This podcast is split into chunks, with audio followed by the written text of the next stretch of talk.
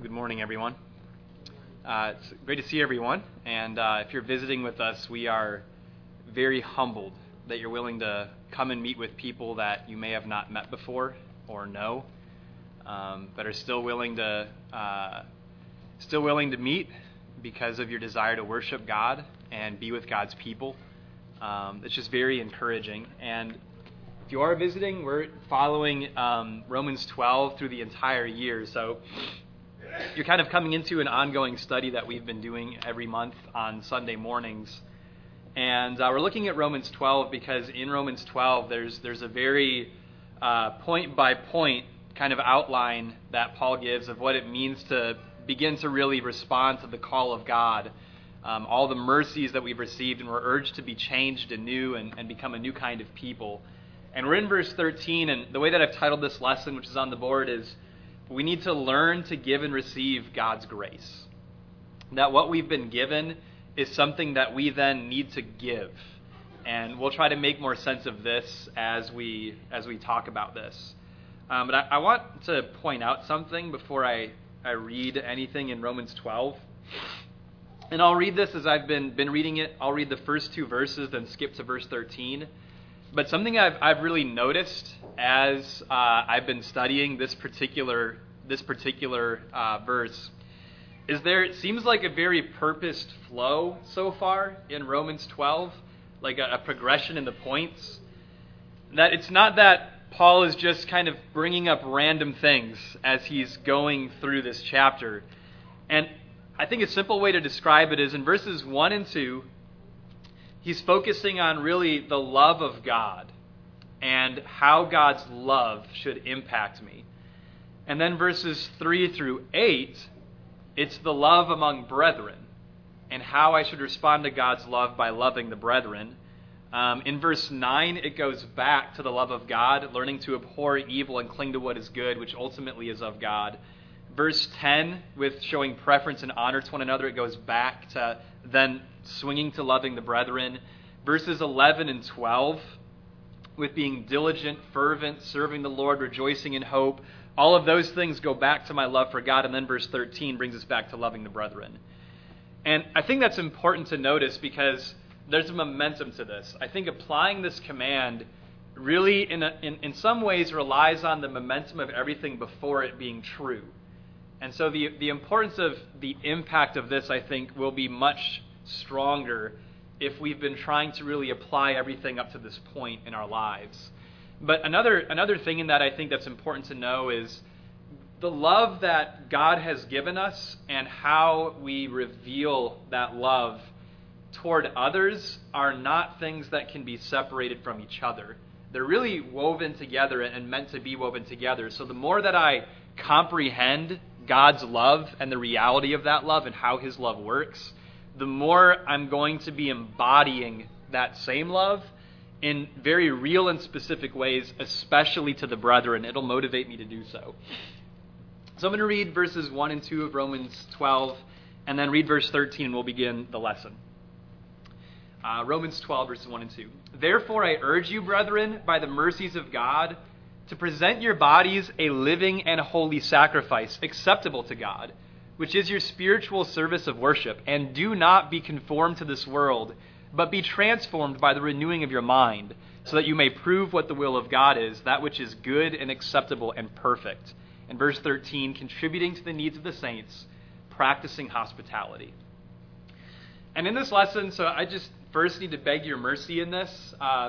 These qualities, even though they're seemingly very simple in the statement that commands them, are way beyond me in their application. And so with this lesson, just be mindful that I might not teach things that really relate specifically to how you feel you need to apply these verses, but maybe you can find some principles that equip you to think further about it. Because I really want to emphasize that verse 13 is a command based on what every individual has received in verses 1 and 2. That because of God's mercies, we're all charged to find a way to make these things real in our lives somehow, right?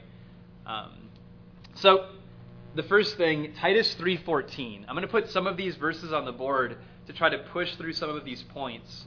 But Titus 3:14 Titus is told that our people must also learn to engage in good deeds to meet pressing needs, that they will not be unfruitful.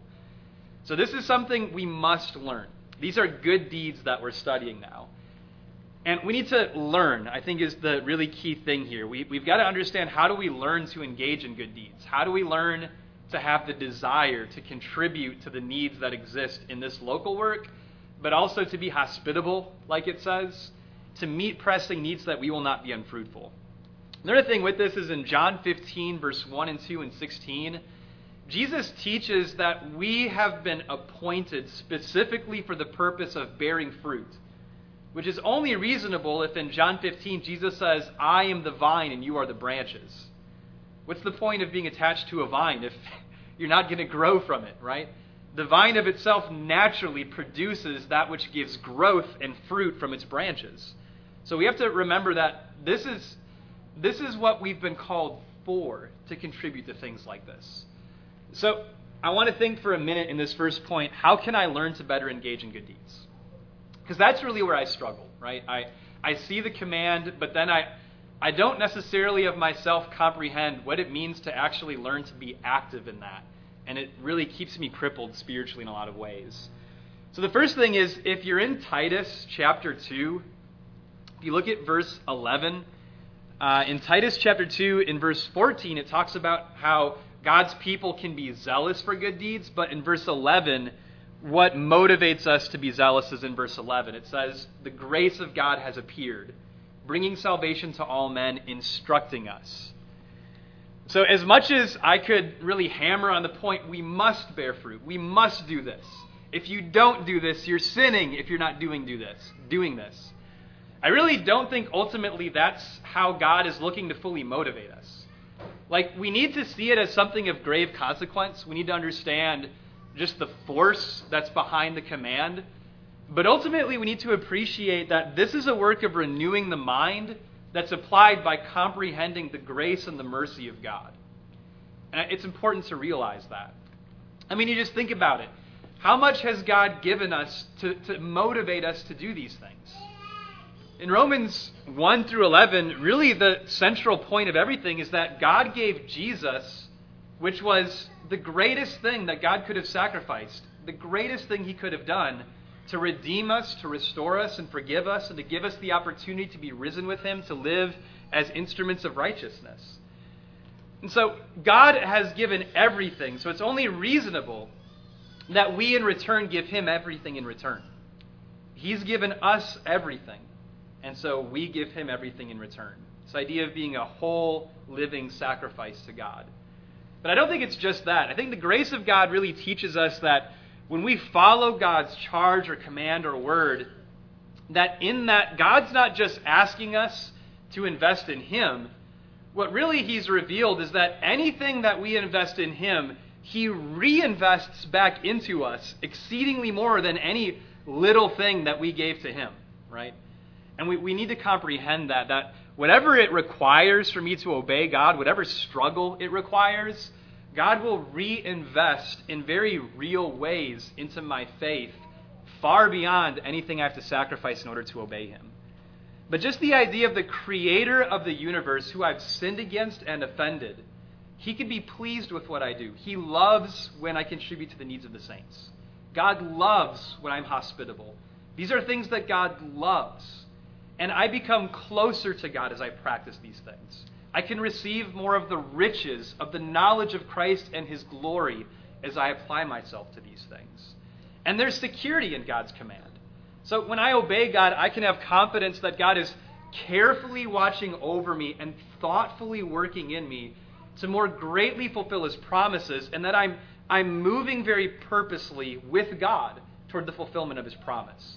And so I can also, in that, have assurance as I do struggle, and as I feel inadequate by obeying God and seeing that there's so much more to do than what I understand, there's so much more to be than what I am, that God will be merciful to me, that he understands my weakness, and his compassions are unleashed in full force toward those who are willing to humble themselves and obey him. So there's just so many angles to God's grace that when we comprehend his grace, it motivates a very special and urgent kind of obedience that we need to have. But then I think we need to consider Jesus' example, that everything we do should bring us to reflect back on Jesus. That if he's my teacher, if I'm his disciple, ultimately it's in the knowledge of him specifically that I'm led to fulfill these things. And specifically, I think there's examples that are very inspiring, like John 13 we looked at last week.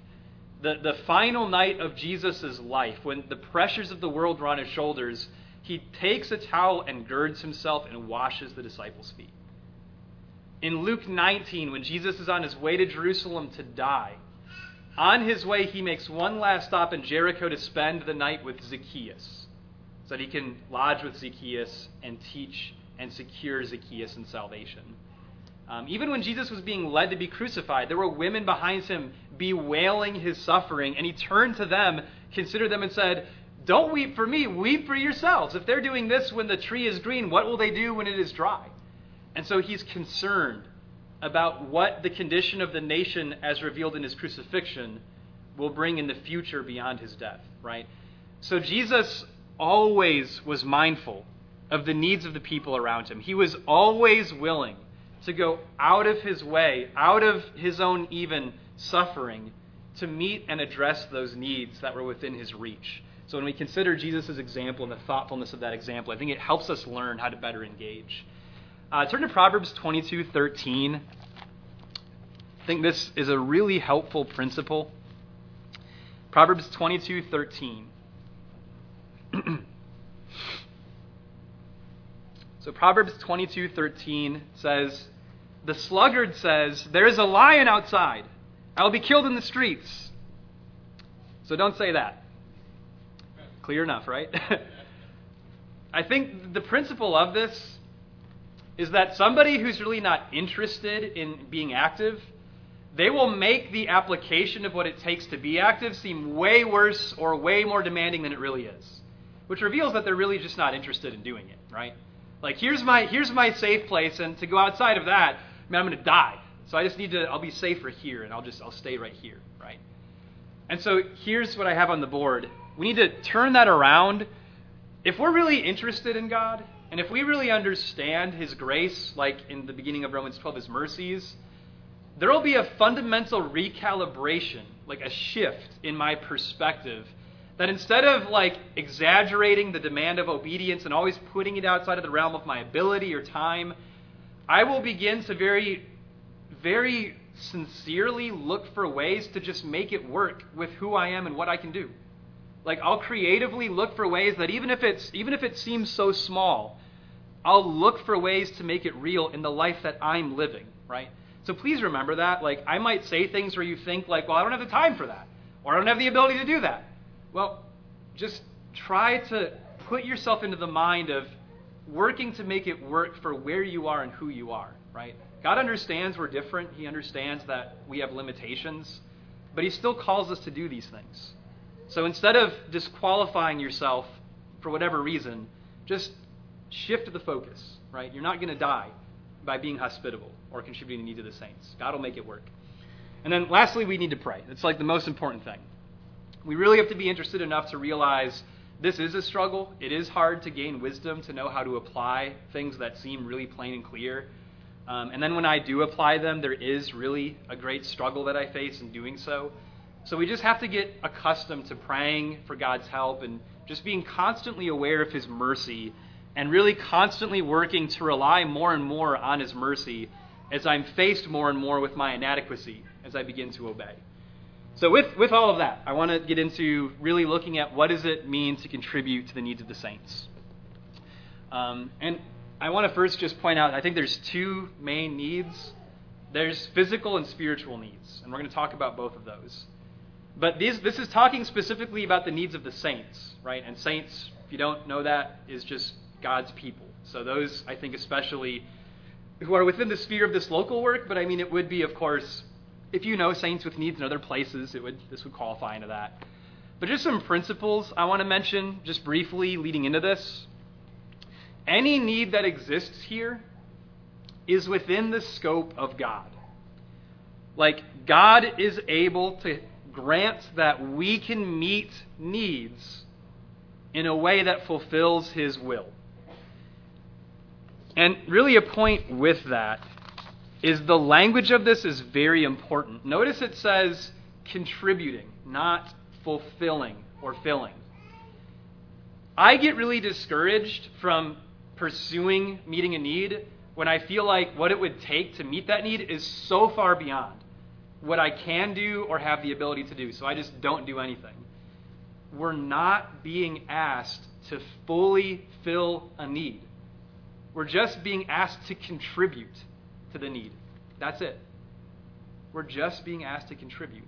Sometimes it may be, I think, that God, if there is a great need, that just for the saints to work to contribute is enough.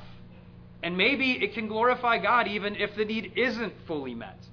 Because maybe there's lessons the person can learn through just the love of the saints being exercised in whatever meek and humble way it can be, right? But I think the presence of needs also cultivates growth. And I think that's very motivating. Needs aren't there just because they're there, but needs cultivate thoughtful growth among membership and create better unity.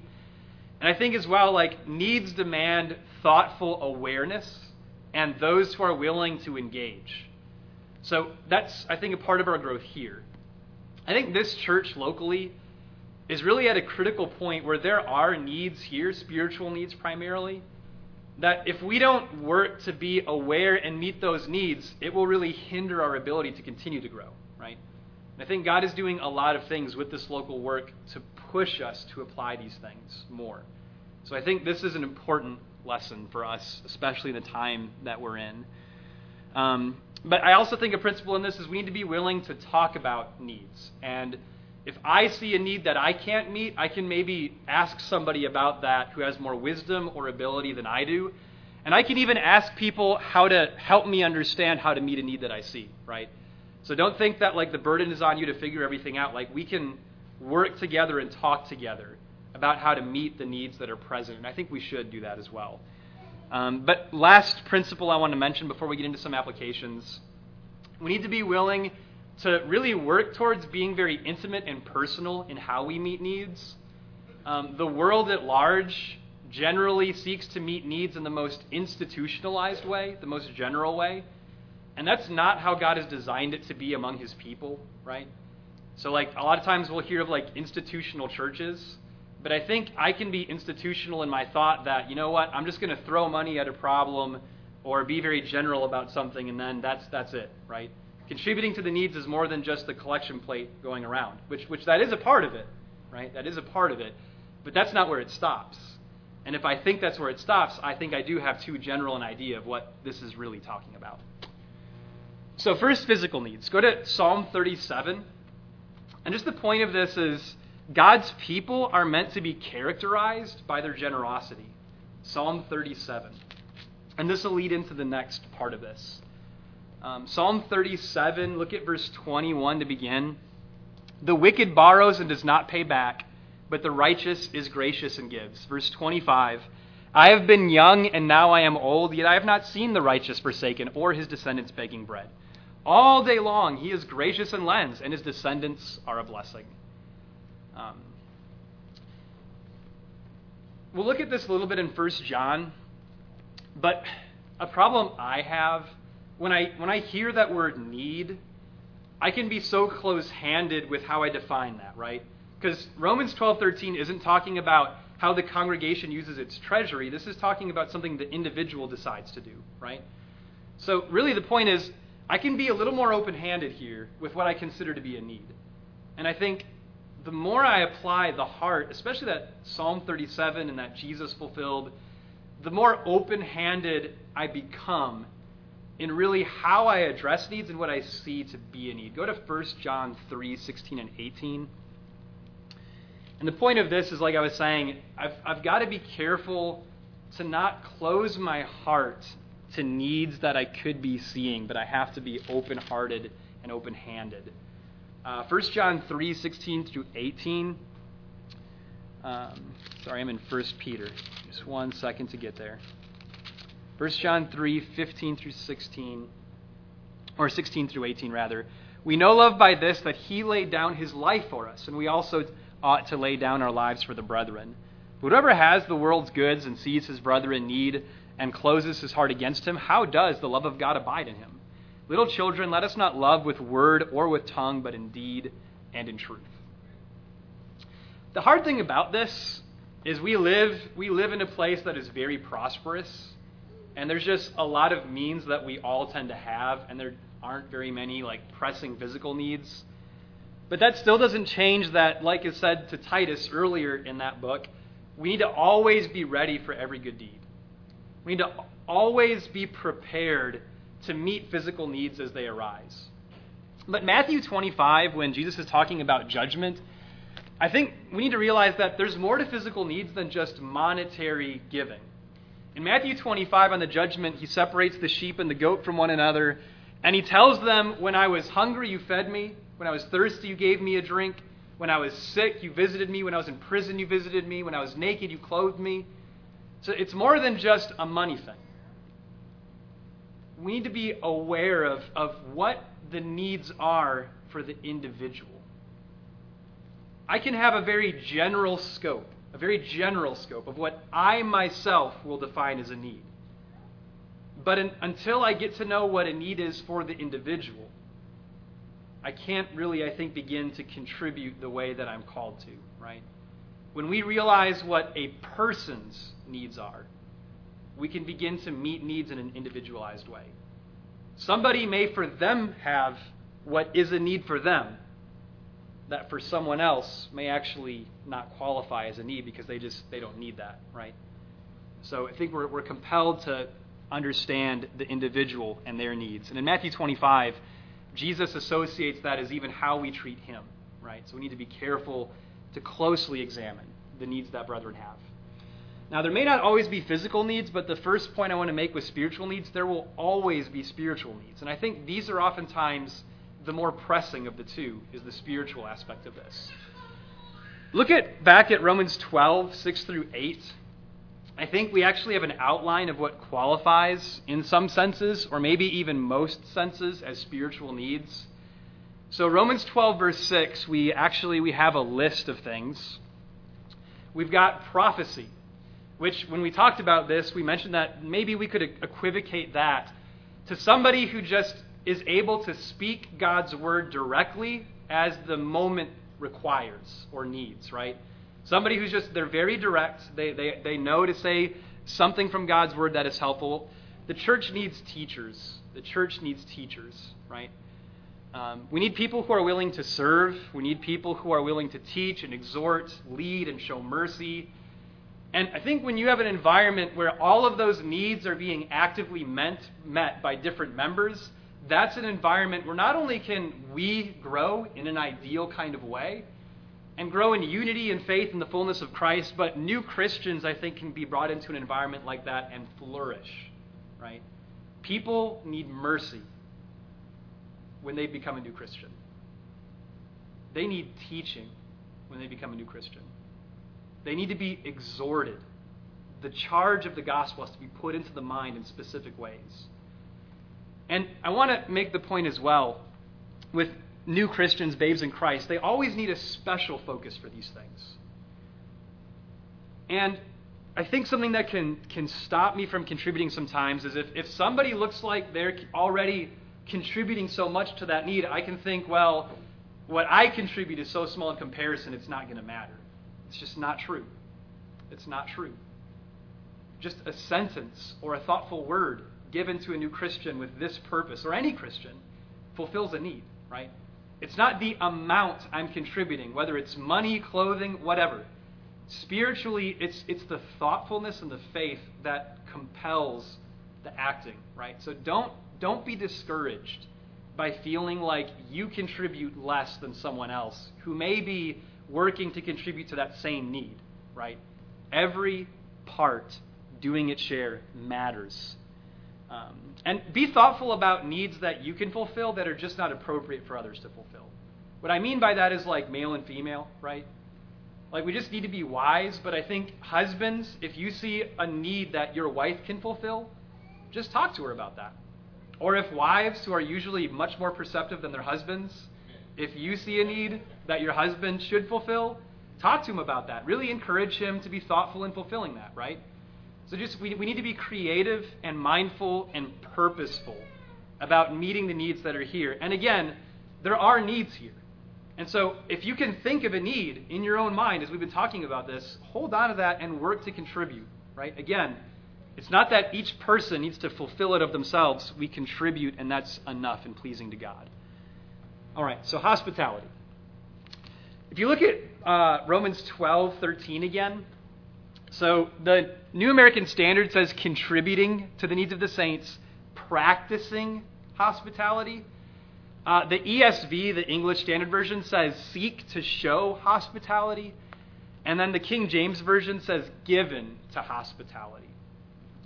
I think the ESV really gives a good sense of the word. These are some definitions I put on the board from Greek word definitions, like Greek dictionaries, basically. The word literally means to run swiftly in order to catch a person or thing, to run after a person or a thing. Or to press on figuratively of one who is in a race or one run swiftly to meet a goal. And here's a fascinating thing. I want to show you something that I'm going to put on the board here in just a second. Verse 14, the same Greek word is in verse 14. Bless those who persecute you, bless and do not curse. Just guess what word it is. It's persecute. When Paul is talking about his conversion and his past before his conversion in the book of Acts, when he says, I persecuted this way to the death, that's that word pursuing. It's the same Greek word being translated differently in a different place. Acts 26:11, he says, same kind of idea, I kept pursuing them, that is Christians, even to foreign cities. That's what we're talking about. We are talking about a hospitality that is like a passion of our lives. And here's why this is hard, as I even say that, is kind of like we said in the class, like as I teach others, am I teaching myself? I don't know if I can say that I'm this about hospitality, that I'm pursuing it as if Saul was persecuting the church. That was like the focus of his life, was persecuting the church. He left everything else he was doing to go and do that, right?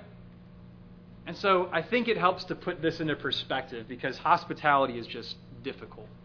God is a God who pursues hospitality. I think we really need to understand that. That we've been created in the image of God, and God primarily is a God of hospitality. Creation. He created the earth and everything in it for two people initially, right? In the Garden of Eden. And the Garden of Eden was like this very special place in the midst of the whole earth where circumstances would be most ideal for these two people. He did all of that just to be hospitable, right? He's risking a lot by doing that too, wasn't he? Angels. Hebrews chapter 1 at the end of the chapter mentions that angels are ministering spirits sent to give aid to those who will inherit salvation. Have you ever thought about how angels exist and were created and function to serve God's purpose of hospitality? And that God created them to be hospitable? God is a God of hospitality. He works and prepares to be hospitable. Israel being brought into Canaan, taking them from Egypt to lead them into Canaan, that was a land of hospitality. He was bringing them into a place by his own mercy and grace and just giving them fields already sown, houses already built, a land that, just like Eden, was the best of all lands for these worthless people. He's a God of hospitality. Salvation, Ephesians 2:12 and 13 says, you who were far off have been brought near by the blood of Christ. And that you who were once strangers and aliens to God's covenant of promise, without God and without hope in the world, we've been brought into his house. God is a God of hospitality. He's invited everyone into his house. And that demands God's everything. And so finally, I just want to look at how Jesus lived and urged true hospitality. First thing I want to do is actually go to Luke chapter 10. And I really want to emphasize that this isn't just a defining truth of the character of God. It's actually a defining truth of the kingdom. Look at Luke chapter 10. And just keep that point in mind as we read this. Hospitality is a defining truth of the kingdom. Luke chapter 10, and I'm just going to read verse 3 through 9. So Jesus he's sending out 70 disciples to go and preach, and here's what he says in verse 3. Go, Behold, I send you out as lambs in the midst of wolves. Carry no money belt. Carry no money belt, no bag, no shoes, and greet no one on the way. Whatever house you enter, first say, peace be to this house.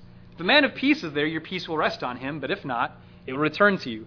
Stay in that house, eating and drinking what they give you, for the laborer is worthy of his wages. Do not keep moving from house to house. Whatever city you enter and they receive you, eat what is set before you, and heal those who are in it, who are sick, and say to them, the kingdom of God has come near to you. I don't know if you've thought about this, and I haven't thought enough about this, but without the heart of hospitality within the preaching of the message is in many ways actually empty. Jesus sent out his disciples from the get-go to maximize hospitality in the process of teaching it and to maximize the impact of what they were teaching. And notice how careful he was to emphasize this. He said, don't carry a money bag or two tunics. And I think the reason he said that is, I'm putting you in a position of need so that you can be in people's houses and enjoy being there. And they can give you things that you're worthy of these wages. And then when he says, don't move from house to house, he's saying, look, when you find people who are willing to keep you in their house, get to know them. Laugh with them. Sit down with them. Eat with them. Eat what's set before you. Don't complain or make a face. You just spend time with these people. And in spending time with people, you let them know the kingdom of God has come near to them, and you teach them about the kingdom. I think that helps us understand two things. One, hospitality is more than just how I use my home, because the disciples were sent into other people's homes, and I think that was equally hospitable of them to do so. And so we're not burdening others when we let them let us into their home, right? We're actually giving them an opportunity to connect with us. Sometimes it's actually the prideful thing to refuse service, kind of like John 13 we looked at last week. Lord, you shall never wash my feet, right? That was an arrogant thing for Peter to say. But for two, I think there's truths of the kingdom and opportunities of the nature of speaking those truths that won't exist without that context, right? It's not that we're trying to love people necessarily or like earn our way for people to listen, like, because there's a popular teaching that like I've got to earn people's ear, right? I really don't think that's necessarily true, but that not being necessarily true doesn't mean that we don't do everything we can to connect with people and love people and share the gospel within that context, right?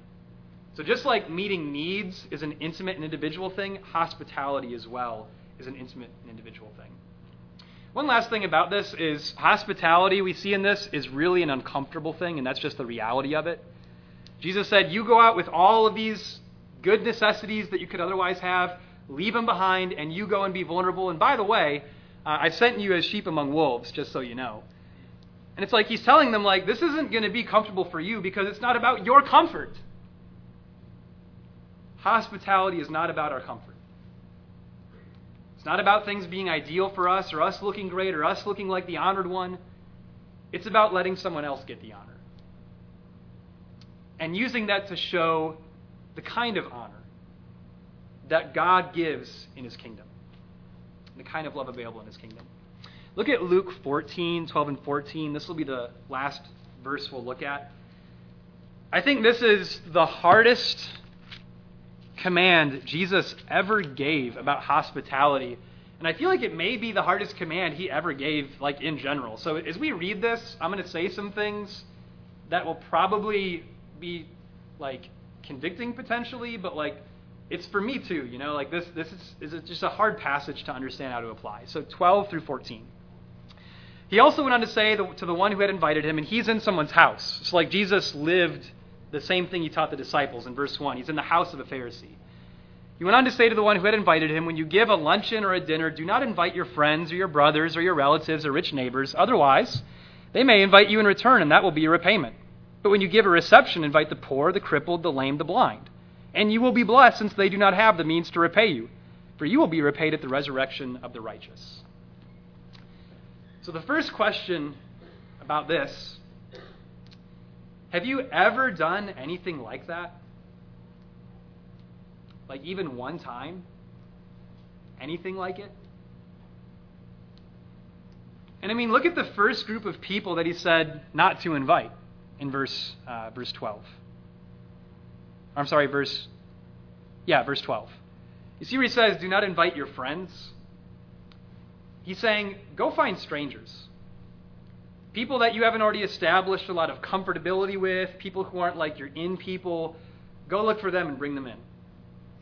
And then in verse 13, the kind of people that he's inviting are people who he was going to have to serve when they got there. How are you going to have a blind person and crippled person sit at your table without having to hold their hand and show them everything and do everything? And if they're strangers, you're going to have to do a lot of work to make them feel comfortable. Have you ever been somewhere really, really, really fancy and you couldn't wait to leave because it was nice and it made you laugh at all the nice, expensive things, but it was when you left, you were wow, I'm glad we're out of there, right? When people are in strange environments and they're being treated more nicely than usual, it can really make them want to leave. Listen, this is what God does for us in the form of a command. We're the crippled, lame, and blind. God has to take our hands and show us the food on the table and say, here, eat this. We're the ones who are prone to want to leave God's house, and he says, no, please don't leave. You just stay here, and this is your home now. Right? Hospitality is a way to show people that God wants to give a home to people. God's not just trying to forgive people of their sins and say, okay, good luck. You got that. God is begging us, stay in my house. Don't ever leave. That's real hospitality. And I think that's the purpose of real hospitality. So I think just a practical application of this, we always need to find creative ways to bring other people into our lives. And that can be hard, right? If I don't have a home, that could take the form of just paying for someone's meal and taking them out to eat somewhere. It could be getting coffee with someone in whatever free time they have in their schedule. It could be going to my neighbors' houses who I haven't talked before and not even inviting them to anything, but just talking with them for a minute and saying, you know what, I'm going to try to develop a relationship here. And it's going to take a while. If I have a home, I could tell someone, just be honest, that, you know what, we've got a lot of things going on, but you can at least come over for dinner real quick. And sorry, you're going to have to leave after dinner, but, we'd like to at least eat with you just for a minute. Just find ways to do it, It's going to be hard. A lot of us have a lot of limitations on our schedules. It's really uncomfortable, and it can be really awkward when you embarrass yourself and you try to be friendly, but you feel like you're not doing a very good job. God's grace, power, and purpose, and the glory of his person is found when we humble ourselves and just try. And God will zealously help us and bless us in doing that. So that's the lesson for this morning. I appreciate your patience listening to these things. But if you're not a Christian, you have to realize the glory of the invitation to go into God's personal house. When where we are outside of his house, to say that we're lost is just not enough, We're in a position of eternal damnation, and we deserve it for the debt of our sin. And if we've heard the message of the gospel, we have a Bible, there's no excuse. We are guilty, and we know what we need to do and who we really are. Accept that invitation. And if there's any other need that can be fulfilled this morning, let us know as we stand and sing an invitation song.